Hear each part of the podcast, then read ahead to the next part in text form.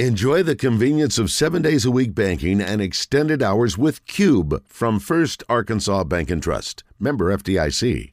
It's time for Enlightening Candor with Eli Craner. He's brought to you by Jackalope Cycling in Russellville. Jackalope Cycling provides bike rentals and service as well as camping gear and fishing accessories. Whatever gets you excited to be outdoors, they're there to help you with it.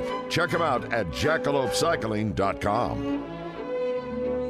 All right, buddy. Your uh, your time is now. Yeah, All right. So we, you said NFL, then Yep. you said nonfiction. a novel. It's fiction. It's a fiction. It's fake. It's Okay, a made completely up fake. story. Yeah, Uh, n- North Dallas 40. that's it. Boom. That's it. Peter Peter Gent. So, former Cowboys wide receiver. Yeah. So there was a, a guy with experience. That's why I thought there was. That's kind of a blend because there were probably some Yeah. a lot of truth to that Everybody story. knows the Nick Nolte movie, right? Like, but yeah, it was a novel first, and this guy was like a. I mean, he was basically the narrator. Like, Mm-hmm. if you think that the aging Cowboys receiver, um, you know, in the whole book, it takes place. It's one of those books that's in sections, and so it starts on a Monday, and it's like it takes you through a week of a life of a Cowboys wide receiver or an NFL receiver set in, you know, what is it, the 70s, the 80s, that that period. So where I found that book was a philosophy professor in college.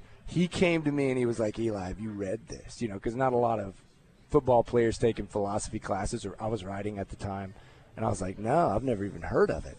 And he was like, "I just read it in one night." And he's like, "And it's it's one of the I mean, right? Like and the, and he was from Texas, uh, Dr. Stephen Thomason.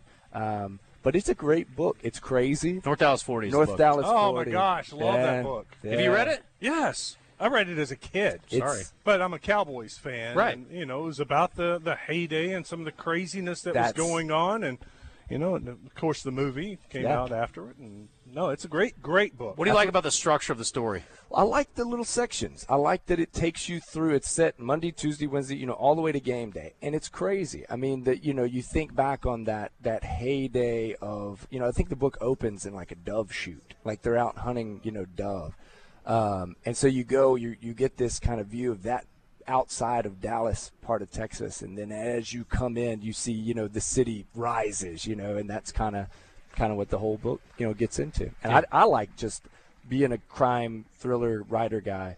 And I don't think that book set out to be that. I don't even know if that was a genre, you know, back in that time. But it ha- definitely has it. Kind of that real zany, just wild um, plot line, you know. So it's cool.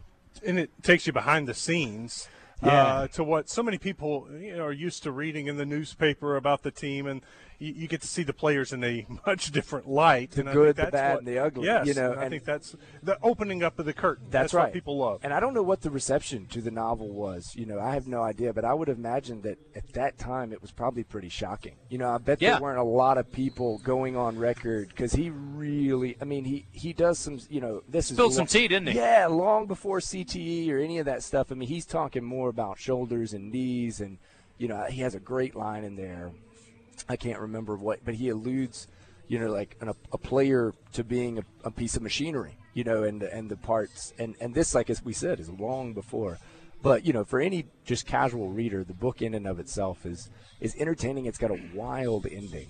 Uh, do you remember? We won't give any spoilers, but I mean, it's got an ending that I don't even think you really see this sort of ending like in thing. I don't. rem- I don't. I've never seen the film, so I don't. Oh. I don't know how the film. Mac ends. Davis? Yeah, I don't remember. Yes. I I've never seen it either. I remember Nick. I've also Nolte never read was the in book. it. Yeah, but and there was a country singer that had like a role. Davis. That's Mac Davis. Yeah. Okay, yeah, but I haven't seen it, so I don't know what they did with the oh film Lord, version. it's hard to be humble. Yeah, Yep.